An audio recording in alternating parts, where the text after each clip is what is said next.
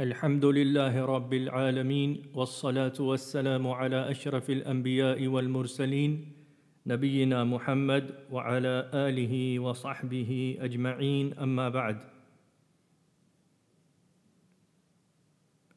So this evening we proceed to a new subtopic within the subject of uh, what is knowledge, who are the scholars, and how are they known. We've looked already at what knowledge of the religion means and where it comes from, what its sources are. And we've looked at the fact that this knowledge is the first distinction that identifies a scholar uh, from whom we take and learn our religion. Now we look at a related quality of the scholar, and that is that the scholar, the true genuine scholar is someone who himself has taken knowledge from other scholars. This means he doesn't just have book knowledge or book learning. Rather, his knowledge is verified and corrected and checked because he's interacted and learnt from people, his teachers, the scholars before him. True knowledge is passed on from generation to generation via the reliable and trustworthy scholars. And this tradition or this chain of learning goes through back through the generations to the time of the Salaf, the pious predecessors, and ultimately back to the Prophet sallallahu alaihi wasallam as the Sahaba, the companions who passed the religion to us, they took from the Prophet ﷺ and they learnt from him directly, and then they passed it on, passed on the knowledge and the religion to those who were after them, the tabi'een, the successors, and so on through the generations of scholars and uh, trustworthy narrators and scholars. And they passed the religion down and they taught their students, and their students learnt from their teachers and their sheikhs, and also followed their example and learnt from them, as well as knowledge learnt from them, morals and manners and characteristics that should be or that are taken from Islam, that are based upon the Sunnah of the Prophet sallallahu alaihi. So true knowledge is passed from generation to generation by the reliable and knowledgeable scholars. And there are a number of texts in the Quran and in the Sunnah which bear witness to this or which establish this point. From those texts is the hadith in Al Bukhari, in which the Prophet ﷺ told us that knowledge uh, is present as long as the scholars are present, and if the scholars go, then knowledge goes with them. So the Prophet ﷺ said, إن الله لا يقبض العلم انتزاعا ينتزعه من العباد ولكن يقبض العلم بقبض العلماء. حتى إذا لم يبق عالما اتخذ الناس رؤوسا جهالا فسئلوا فأفتوا بغير علم فضلوا وأضلوا. Which means the Prophet ﷺ said, Verily Allah does not take away knowledge by snatching it from the servants, from their hearts. But he takes away knowledge or he seizes knowledge by taking the ulama, meaning causing them to die. Until when he leaves no scholar, people will take ignorant people as their leaders or their heads. And those ignorant people will be asked, and they will give verdicts and answers without knowledge, and thus they will go astray themselves and lead others astray. So there are many lessons in this hadith, from amongst which are the fact that scholars are the, are the channel by which knowledge of the religion is preserved and is passed down. And this is why the Prophet ﷺ told us in this hadith that knowledge is taken away by Allah subhanahu wa ta'ala by taking the scholars. And also, as has been discussed and as will be discussed even more, is the very important point about the danger of taking one's uh, knowledge and taking leadership or taking as leaders those who are ignorant of the religion. And that this, in terms of giving answers and fatwa, verdicts, and trying to direct the people, this is a cause for people to go astray and to be deviated. And that is that they listen to ignorant people about, uh, about matters of the religion.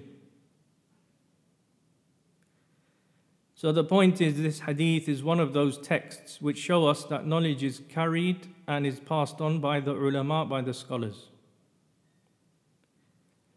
Likewise, in another hadith, and this hadith is reported by a number of uh, collectors of hadith, like Al-Ajurri in his book on Aqidah al-Shari'ah, and uh, by other scholars in their collections of hadith. In this hadith, the Prophet ﷺ said, يحمل هذا العلم من كل خلف عدوله يحمل هذا العلم من كل خلف عدوله ينفون عنه تحريف الجاهلين وانتحال المبطلين وتأويل الغالين In this hadith, Uh, the meaning of the hadith is that the Prophet ﷺ said, This knowledge will be carried in every subsequent generation or any, every subsequent group of people by its trustworthy and upright uh, ones. And they will negate from this knowledge, they will negate the distortion of the ignorant and the false claims of those who spread falsehood or who argue for falsehood and the false interpretations of the extremists. So, here in this hadith, the Prophet ﷺ has told us that this knowledge, meaning knowledge of the religion, the knowledge that the Prophet ﷺ came with, this knowledge would be carried in every generation, one after another. Khalaf means the people who come after their predecessors, one generation after another. He said that this knowledge would be carried but in every generation, in every subsequent generation, by those who took it, who inherited from the previous generation, and that their quality is that they are udul, they are upright, righteous, and reliable. They are trustworthy.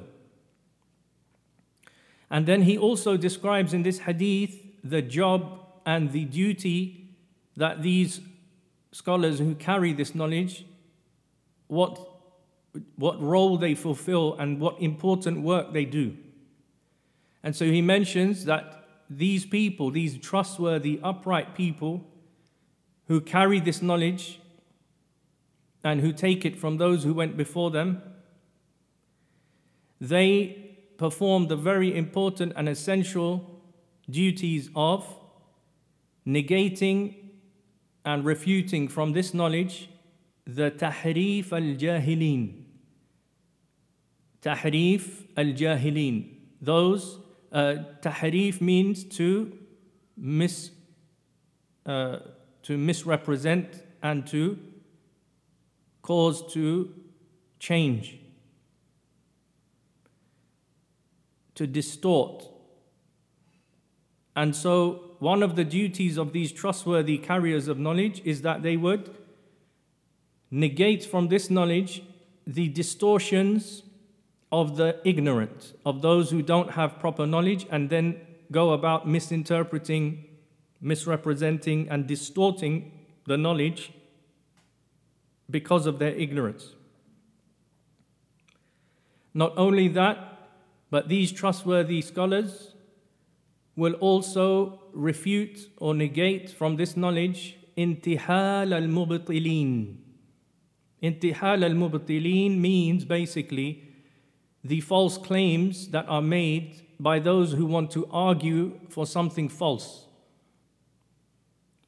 Like the people of bid'ah, the people of innovation, the people of heresy who try to claim something to be correct by trying to use some of this knowledge, use some of what is in the Quran and in the Sunnah to justify their false beliefs or their false statements and their false claims, then this intihal, this type of hijacking of the knowledge, would be refuted by these trustworthy carriers of knowledge.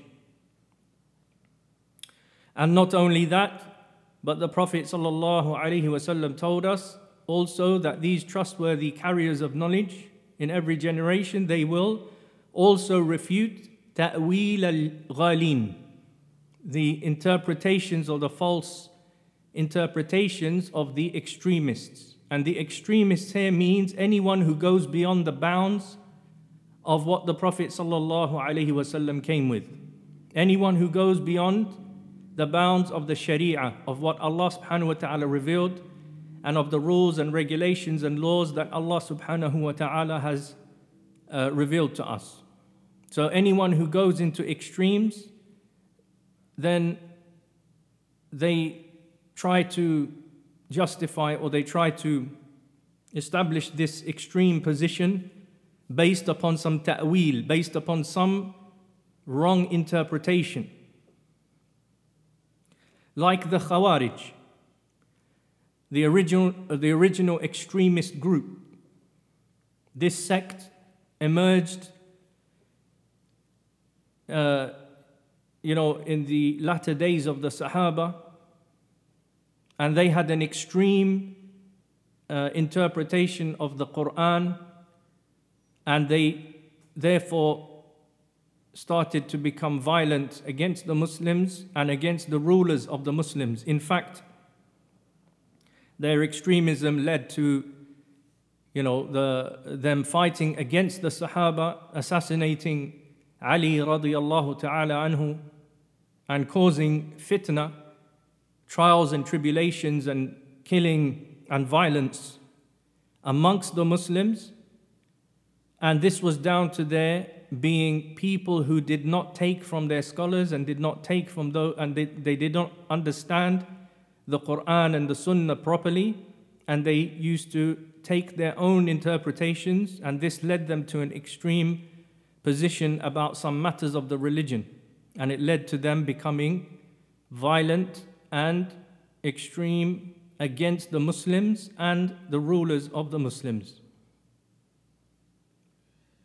So the Prophet ﷺ told us that the, these trustworthy carriers of knowledge will uh, perform these immense and important works of defending the religion as well as carrying the religion. Carrying the religion, the knowledge from the time of the Prophet wasallam through the generations, one generation after another, preserving Islam and the knowledge of Islam by Allah subhanahu wa ta'ala's permission.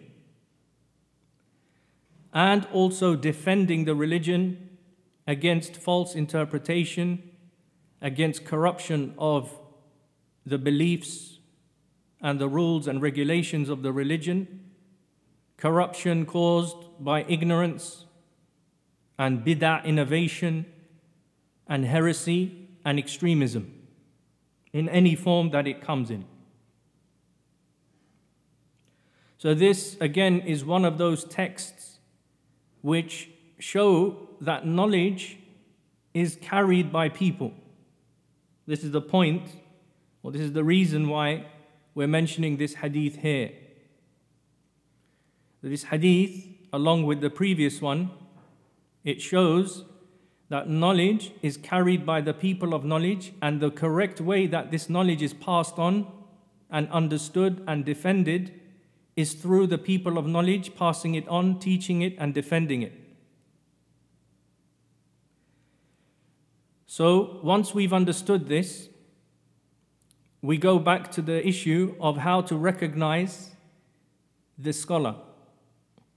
And you remember that one of the things that was mentioned about the true scholar is that, as well as being very knowledgeable about Islam, he is someone who has taken this knowledge from the people of knowledge. And now you can begin to see why.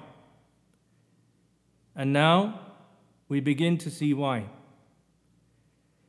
Because the correct understanding of Islam and the correct understanding of the knowledge of Islam is linked to the scholars of Islam passing this knowledge on and teaching it and defending it. And so, naturally, if a person is to become a true and bona fide scholar, then he must have taken this knowledge from its people because they are the carriers, they are the ones who transmit and pass on, and not only transmit but also defend and teach this knowledge and give the correct understanding. The Prophet ﷺ mentioned those qualities of the scholars or those who are the trustworthy ones who pass this knowledge on, not only that they carry the knowledge, but they teach it and defend it and they clear it from false interpretations and extremism and so on. So, naturally, a good, genuine scholar is someone who takes this knowledge from its people because they are the ones who carry it, they are the ones who teach it, they are the ones who understand it. And so, this became, this, uh, this uh, can be understood to be one of the signs of a scholar by which a scholar is known. And this is why, when we mentioned the fatwa, we mentioned the ruling and the answer provided by Shaykh al Imam Abdul Aziz ibn Baz, rahimahullah ta'ala, when he was asked to define who is a scholar. One of the things that he mentioned after mentioning the good, thorough knowledge that this scholar has of the Quran and Sunnah and the meanings of the Quran and the Sunnah, he mentioned he, that the scholar is someone who has taken, who has studied with the scholars. He has studied at the hands of the scholars. And that this knowledge and this studying is something which is uh, verified, it's proven that he's done it. It's not just a claim, but it's something that he has actually done. So, taking knowledge from the scholars is a sign of a scholar himself. And this has been mentioned by the scholars in the past when they speak and they write about scholarship and they write about usul. They write about the fundamentals of understanding the rules and regulations of Islam. Even in terms of aqidah, when they talk about issues of aqidah, of the beliefs and the creed of the Muslim, they mention these issues of taking knowledge from the people of knowledge. Imam al-Shatibi or al-Shatibi rahimahullah ta'ala one of the well-known scholars of usul one of the well-known scholars of the fundamentals and principles of understanding the Quran and the Sunnah he says one of the signs of a person who has true knowledge, who, has, who is truly established in knowledge, one of the signs of a scholar who has sure or established knowledge is that he is one of those people who the shuyukh, the teachers, the, the knowledgeable, the scholars before him have educated in that knowledge because he has taken it from them and because he has stuck to them. And this, he goes on to say, was the way of the Salafus Salih. This was the way of the pious predecessors. The first of them and the first example of this is how the Sahaba, how the companions stuck to the Prophet sallallahu alaihi wasallam. They made mulazama. Mulazama means to stay with someone, to accompany them, to listen to them continuously and for extended period of time so that you can learn everything from them and you can take their example. So the first example of taking knowledge from its people is the Sahaba making mulazama, uh, adhering and staying with the Messenger of Allah sallallahu alaihi wasallam and taking from him, such that they re- reached the level of knowledge. The Sahaba reached the level of knowledge where they understood what the Messenger sallallahu alaihi wasallam was saying, what he was conveying from Allah subhanahu wa taala, and they knew for sure that it was the truth from Allah, and they understood fully that in what the Messenger sallallahu alaihi wasallam came with was complete hikmah, complete wisdom and knowledge. Ash-Shatibi continues, saying, And upon this way, those who came after them followed. So the tabi'un, the successors, the generation who came during the time of the Sahaba and after them, who took from the Sahaba, the successors, the tabi'un, they stuck to the same pattern with the Sahaba as the Sahaba did with the Prophet sallallahu alaihi wasallam until the Tabi'un, the successors, they understood the religion and they reached the pinnacles of knowledge in the sciences, in the fields of knowledge of the religion, of Islam, of Ash-Sharia. And then Ash-Shatibi goes on to mention something that supports this rule, this qa'idah. This rule, meaning the rule that a person, uh, for him to be known and for him to be understood to be a scholar who, know, who has proper established knowledge, then the sign of this is that he has taken the knowledge from his shuyukh, from his teachers, and because he has been educated by them and he has been cultivated by them. Ash-Shatibi says, one thing that supports this qa'idah, that supports this rule, he says, لا تجد عالما اشتهر في الناس الأخذ عنه إلا وله قدوة واشتهر في قرنه بمثل ذلك. He says, you, do, you never find an alim, you never find a scholar who has become well known amongst people that they take from him. He's become well known. It's known that he's a scholar, he's become famous for it, and all of the people know that he is one of the scholars that knowledge is taken from and that fatwa is taken from. You never find a scholar like this except that he has an example who preceded him and who was known in his time to be like this, and so he follows from his teacher.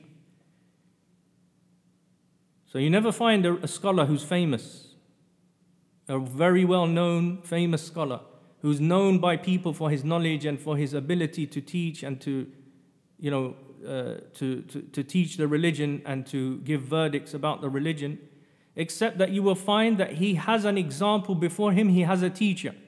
He has scholars before him who he took from and followed their example, and they were similar to this, they were known for their knowledge amongst people. And then he goes on to say, وقلما وجدت فرقة زائغة ولا أحد مخالف للسنة إلا وهو مفارق لهذا الوصف He says, and rarely will you find anyone, uh, rarely will you find a deviated sect or an individual who contradicts the sunnah, who goes away and, and, and, and is astray from the path of the sunnah, except that that sect or that individual is different from what we have just described. Meaning, he goes off on his own and he doesn't have teachers, he doesn't have shuyukh, he doesn't have scholars who preceded him, who he took from, who themselves were known for knowledge and known for being able to teach and defend Islam. So, this is the flip side. Is that on the one hand, when you look at the famous scholars who are known to be famous scholars, you always find that they had teachers and they had examples that they followed and that they learned from. And those were also known in their time for the same. And on the flip side, rarely do you find a deviated sect, some new sect, or some firqa, some sect, or some uh, group that deviates from the truth, or an individual who deviates from the sunnah, who, who goes against the sunnah. Except that you will find that this sect or this group or this individual who has deviated, you will find that they are different from uh, what has just been described about taking from scholars and taking from uh, examples before them. In fact, mo- most of the time, uh, in fact, most of the time, these types of deviations that arise, these sects or these individuals, what they are known for is the opposite. What they are known for is that they have gone off and they've gone away from their teachers, they've gone away from their scholars, and they've, you know, uh, um, gone off on their own or started something uh, novel on their own without referencing back and without checking their knowledge and checking what they have to say with their teachers, their scholars. And we'll come on to see that this also applies in behavior. As well as taking knowledge, this also applies in behavior in terms of the uh, way a person behaves and conducts himself.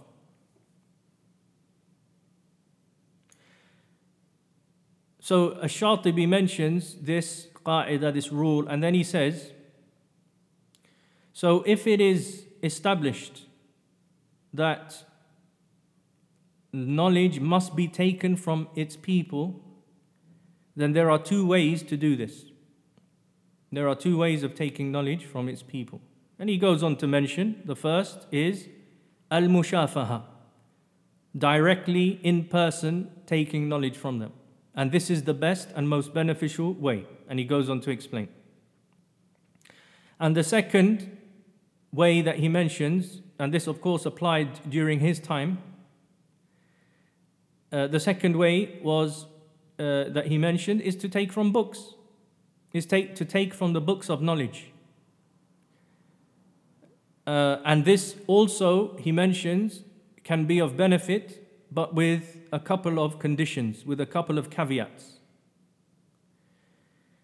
And then he goes on to detail this and mention that in terms of taking directly from the scholars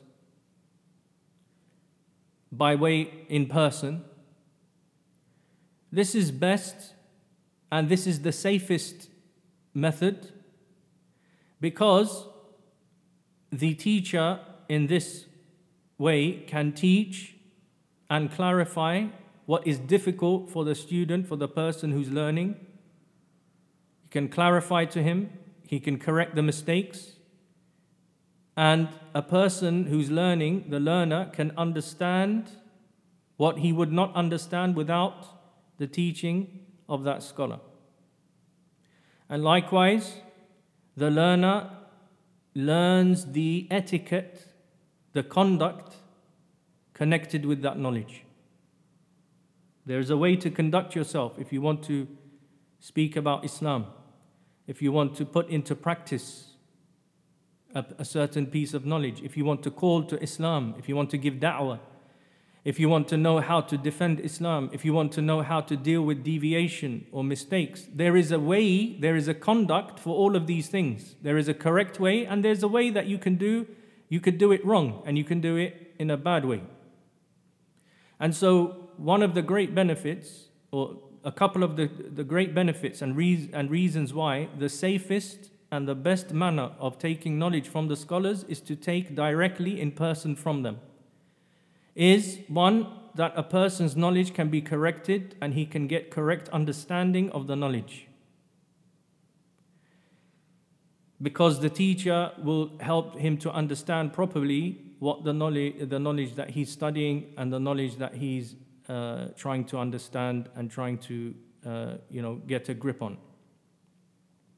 And the second thing is that he learns the correct way to deal with that knowledge, the correct way to implement it. He, he learns the adab or the etiquette and conduct related to that knowledge. And for this reason, Ash-Shatibi mentions that the early Salaf, the Mutaqaddimun, the early Salaf uh, would not write down knowledge except occasionally or they wouldn't often write down knowledge. They wouldn't write it down in books. And from amongst them were some who used to dislike writing. And one of the reasons for this, and this, this, is, a, you know, this is a longer discussion about why some of the Salaf used to uh, not like writing of books uh, and the real ruling on that, how they settled to understand that the books and the writing of knowledge was a great benefit later. And so they scholars, the scholars supported this idea and they continued this idea. They were not averse to it. But initially, in the early stages, the early times of the Salaf, there were, for a number of reasons, some amongst the scholars of the Salaf who used to dislike the writing of knowledge.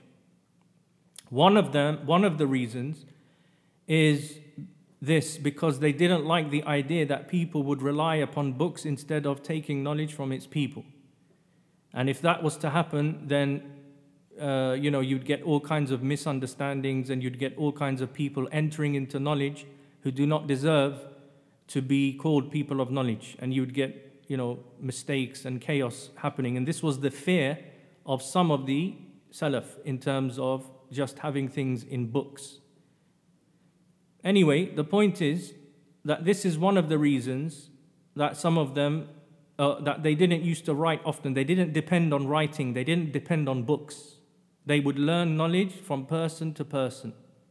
Now, of course, this the the the, the ability to do so and the uh, um, you know the benefits of writing and all that. This this changed subsequently as Islam spread and as um, uh, more people from the non-Arabs came into Islam, and uh, the scholars, the concentration of scholars became less and less uh, throughout the lands.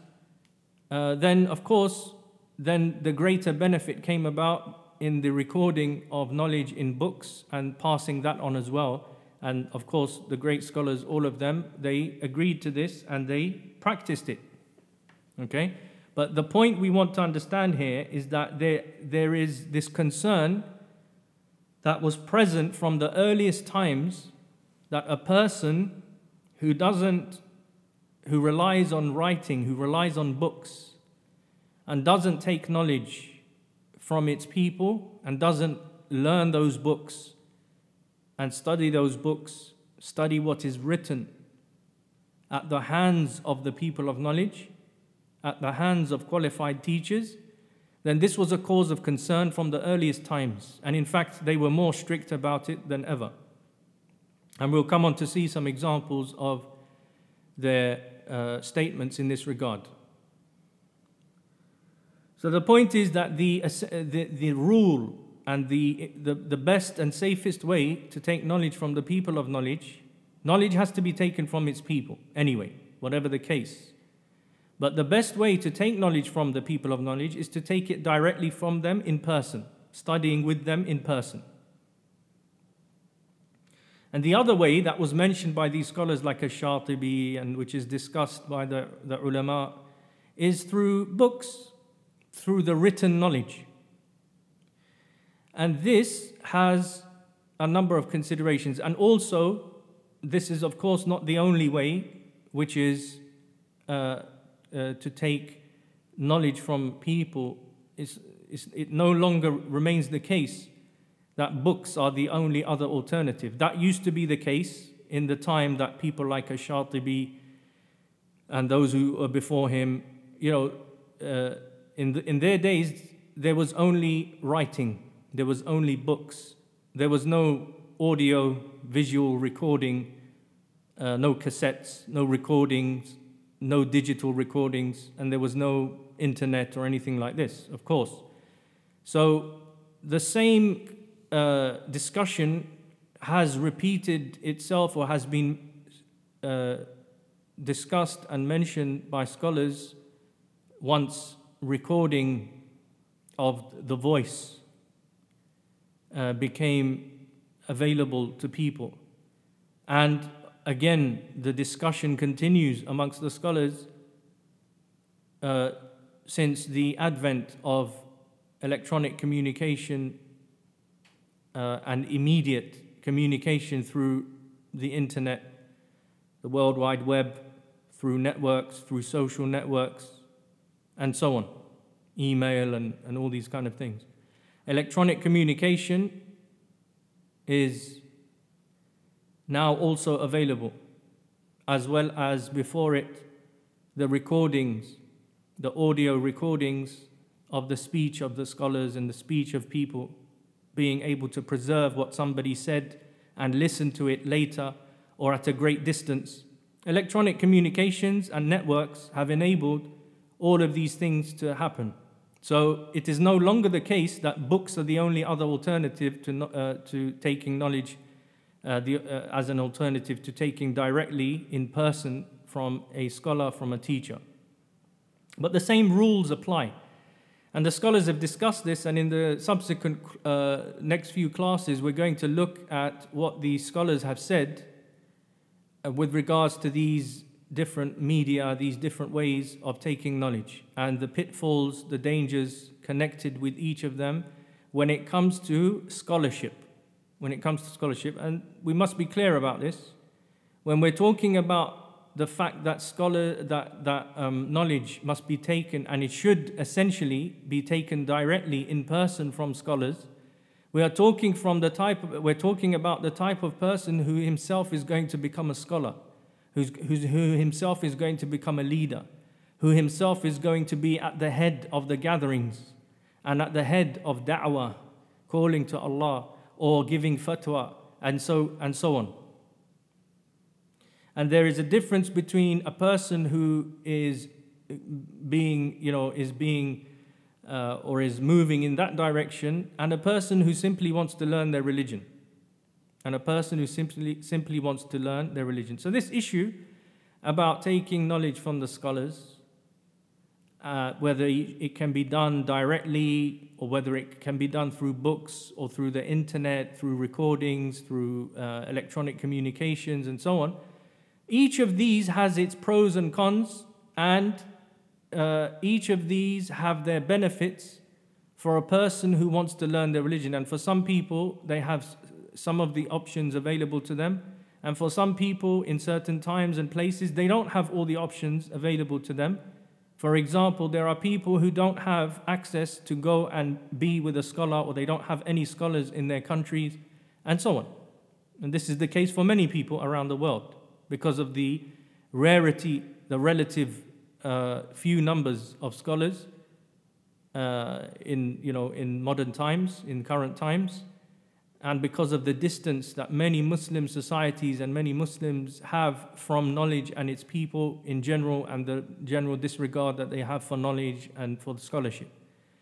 For those reasons, there are many people who don't have access to scholars, but they simply want to learn their religion. And of course, for those people, the benefit is there in books, in the, in, in, the, in the right books, in the correct books, and in electronic communications and electronic recording of voice.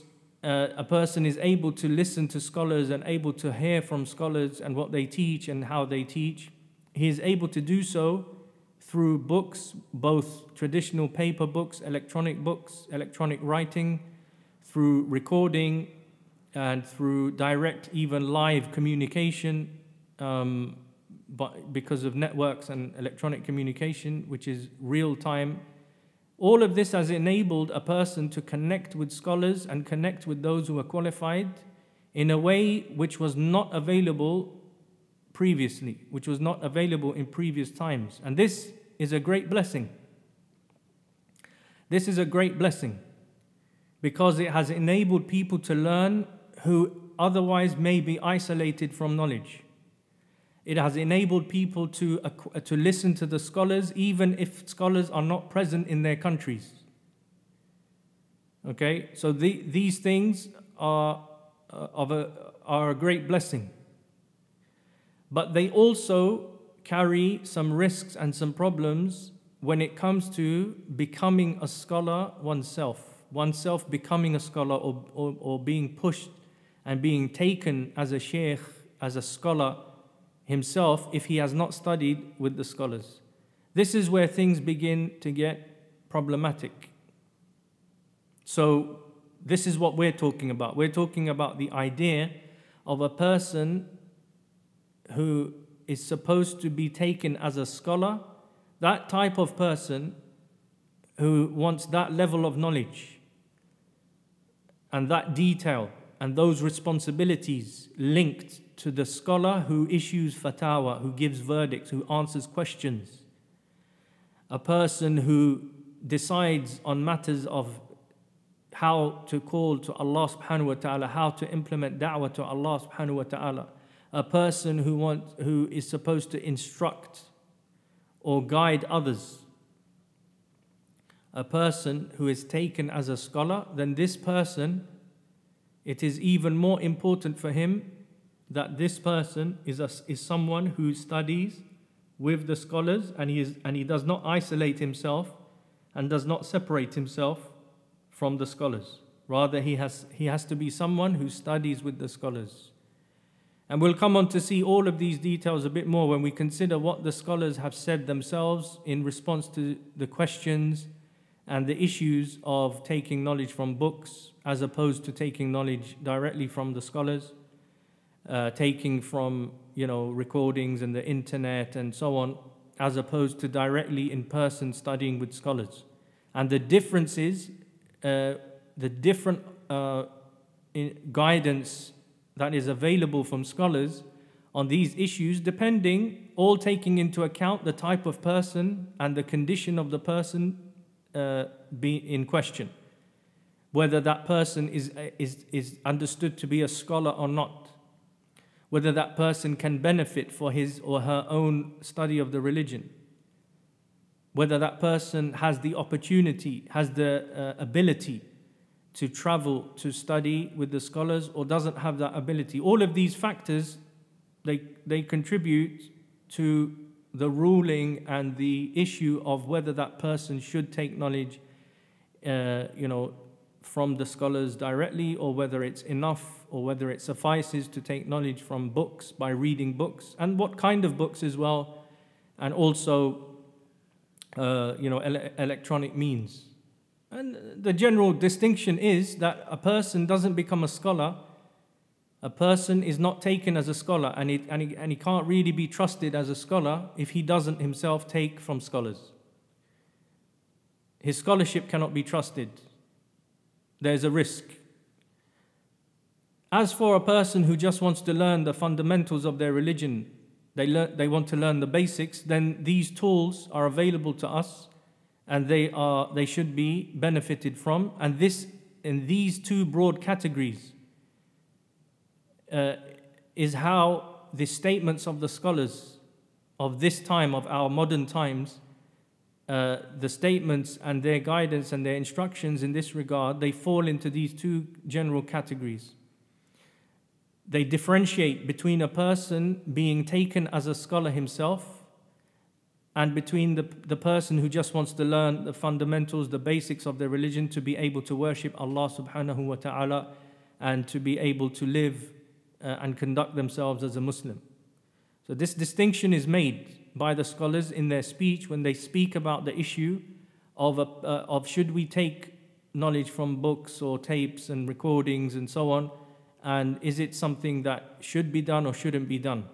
Because the Salaf, they had this concept, they had this idea that scholars, uh, that knowledge is taken from the people of knowledge, and that we shouldn't take knowledge from someone who has just learned from books. And of course, books were the only thing available in their time. There were no other means of, you know, like uh, direct and uh, real time communication or recording of the voice and so on. And in this regard, there are a number of statements by the Salaf. And we will mention some of them and then move on uh, in the next class to look at some of these details about what the scholars have said and when this can be done and when this shouldn't be done. So Imam al-Awza'i, rahimahullah ta'ala, he said something really important and quite profound. Al-Imam al-Awza'i is one of the great scholars, died in the year 157 of the Hijrah, from the scholars of the Salaf, Al-Imam. He said, كان هذا العلم شيئا شريفا إذا كان من أفواه الرجال يتلاقونه ويتذاكرونه فلما صار في الكتب ذهب نوره وصار إلى غير أهله He said this knowledge used to be something noble when it was taken from the mouths of men, when it was taken directly from the lips of men who received it and who acquired it from each other and who revised it and studied it with each other. Then, when it, when it moved to the books, its light went out and it started to go to those who don't deserve it. This knowledge used to be something noble, used to be sharif. When it was taken from the lips of men and it was ta- received from them and studied and revised amongst them. When it went into the books, its, its light went away. Its nur, the nur, the light of this knowledge, went out. And wasara ila ghairi ahlihi, and it started to go to those who are not its true people, people who don't really know and, and deserve because they don't know how to deal with this knowledge. Likewise, from Imam Malik, one of the students, one of the companions of Imam Malik says, وَدَّعْتُ مَالِكَ بْنِ أَنَسٍ فقلت اوصني يا ابا عبد الله قال تقوى الله وطلب العلم من عند اهله He says, I was once seeing off Malik ibn Anas, meaning Imam Malik, rahimahullah ta'ala, the, one of the great, four great Imams, and the Imam of fiqh and knowledge in Al Medina in his time.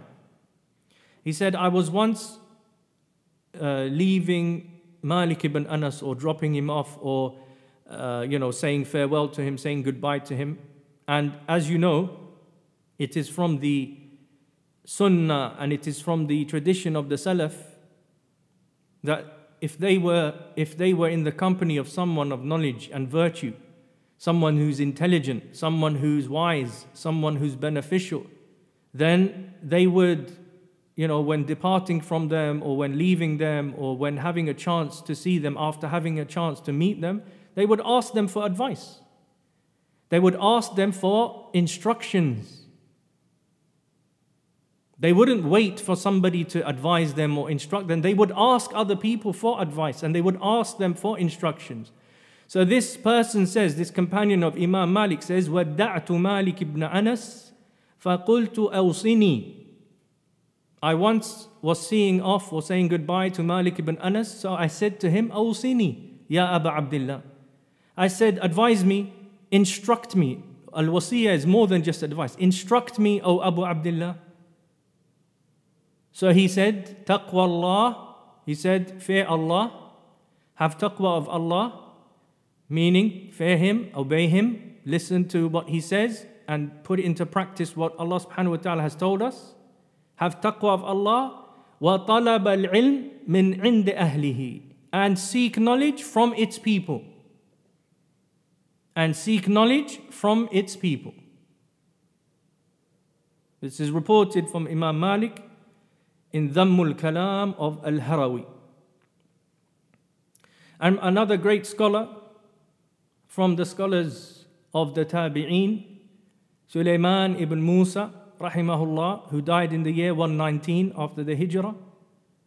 He said, rahimahullah, لا تقرأ القرآن على المصحفين أو المصحفين ولا تأخذ العلم من الصحفيين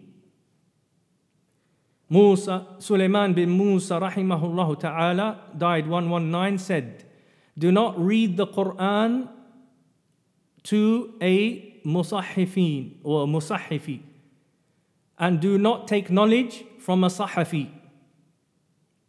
Which means when you're going to when you're studying Quran, when you're studying to read the Quran, do not read the Quran on someone, a teacher, who is a mushafi or musahifi which either means somebody who has only learned the Quran from reading it from the Mus'haf and has not himself studied it with a teacher. So he doesn't know how to recite it properly and he makes mistakes. Because he has only learned to read the Quran from the Mus'haf and he has not studied with a teacher, he may make mistakes in reciting the Quran. If this is the, if this is the condition of a person, then you don't yourself learn Quran from him because you, you're going to end up making those mistakes. And he said, وَلَا تَأْخُذُوا الْعِلْمَ مِنَ الصَّحَفِيِّينَ And do not take knowledge from the, from the Sahafiyin. Who are the Sahafiyin? The Sahafiyin are those who take their knowledge on, themselves only from books, from the pages, as-suhuf, pages, books. Knowledge was written on in suhuf, in, in pages of, of, of writing. So you don't take knowledge from someone who himself has only taken his knowledge from reading. Likewise, amongst the Imams of the Salaf, Thawr, Imam Thawr ibn Yazid, rahimahullah, who died in the year 153. He said, لا يفتي الناس الصحفيون لا يفتي الناس الصحفيون Those who have taken their knowledge from papers, those who have taken their knowledge from, from writing, are not to give fatwa. They shouldn't be answering questions and giving verdicts. Likewise, Al Imam Abu Zur'ah, rahimahullah ta'ala, Abu Zur'ah al Razi, he said, لا يفتي الناس صحفي ولا يقرئهم مصحفي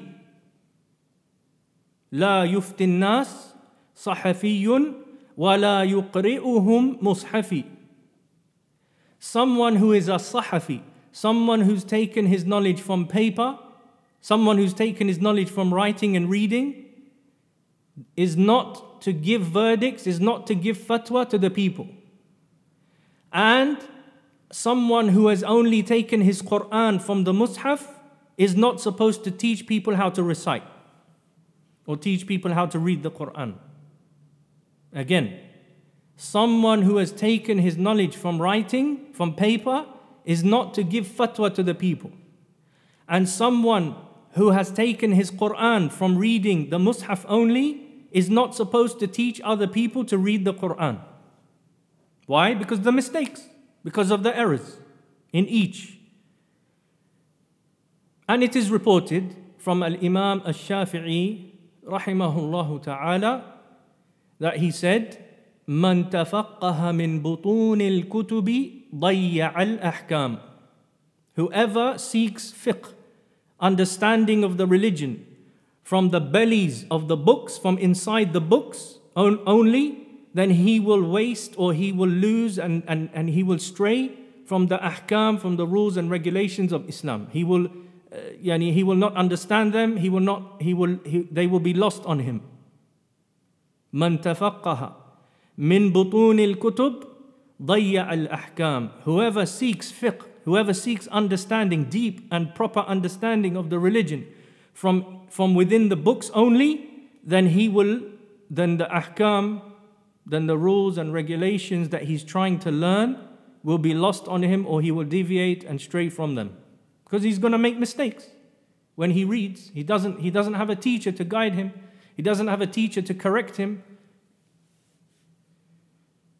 The son of Al Imam Ahmad, Abdullah ibn Imam Ahmad, rahimahumullah, he once asked his father, as is recorded from him, in the Masail of Ahmad by, uh, narrated by his son Abdullah, famous collection of the uh, of questions and issues narrated from Al Imam Ahmad by his son Abdullah, uh, rahimahumullah. He said that he once asked his father, Imam Ahmad, he said, سألت أبي عن الرجل تكون له الكتب المصنفة فيها قول رسول الله صلى الله عليه وسلم واختلاف الصحابة والتابعين وليس للرجل بصر بالحديث الضعيف المتروك منها فيفتي به ويعمل به. قال لا يعمل حتى يسأل. ما يؤخذ به منها فيكون يعمل على امر صحيح يسال عن ذلك اهل العلم Abdullah, Imam Ahmad's son, asked his father, he said, I once asked my father about the case or a situation if a man has some books, he has some compiled books. In those books, we have hadith of the Messenger of Allah sallallahu alaihi wasallam, and we have a mention of the differing positions of the Sahaba and the Tabi'een. And this person, he doesn't have insight into what a hadith da'if, a weak hadith, a, a, a, hadith which is abandoned is. So, is, is this person allowed to give verdicts based upon his book? And is he allowed to act upon what is in this book? So, Imam Ahmad said to him, La, he does not act upon what is there until he asks, What should he take from this book? What shouldn't he take? So that he can act based upon something which is correct and authentic, and he asks the people of knowledge about this. Meaning, if a person has books and he, he has books which have the references and have uh, lots of information in them, hadith of the Prophet wasallam, statements of the Sahaba and the Tabi'een, the scholars, and uh, you know, um, but the person doesn't know how to distinguish between that which is authentic, that which is not authentic. He doesn't know how to look into this. Is he allowed to just take from the book and give a fatwa from the book? And is he allowed to act according to what is in this book for his religious, for his own religious purposes? Imam Ahmad says, La, you don't act upon this, you don't, you don't go by this until, a per, until such a person asks. What should he take? What shouldn't he take? So that when he acts, he acts based upon correct knowledge. He acts upon, based upon something which is correct, sahih, valid. And for this purpose, he asks the people of knowledge. Yes, al and ذلك أهل العلم. So anyway, we have these statements from uh, the Salaf and from the Imams of the past, which go to show that, that a person who has taken his knowledge only from books and only from writing and has not taken his knowledge from the people of knowledge, then this person is not taken as a scholar. The rule is that this person is not taken as a scholar, as a leader, as a teacher in the religion in terms of giving fatwa, in terms of you know uh, being able to uh, you know take the take on the duties of a scholar. And in the next class, we're out of time now, but we will continue. We will mention some of the statements of the contemporary scholars in this regard. Al-Sheikh Abdul Aziz ibn Baz, Al-Sheikh uh, Ibn al-Uthaymeen, uh, al-Albani, rahimahullah, al-Sheikh Salih al-Fawzan, the Imams of fiqh and fatwa of this time, we're going to mention what they have said uh, in this regard. بإذن الله تعالى والله تعالى أعلم وصلى الله وسلم على نبينا محمد وعلى آله وصحبه أجمعين والسلام عليكم ورحمة الله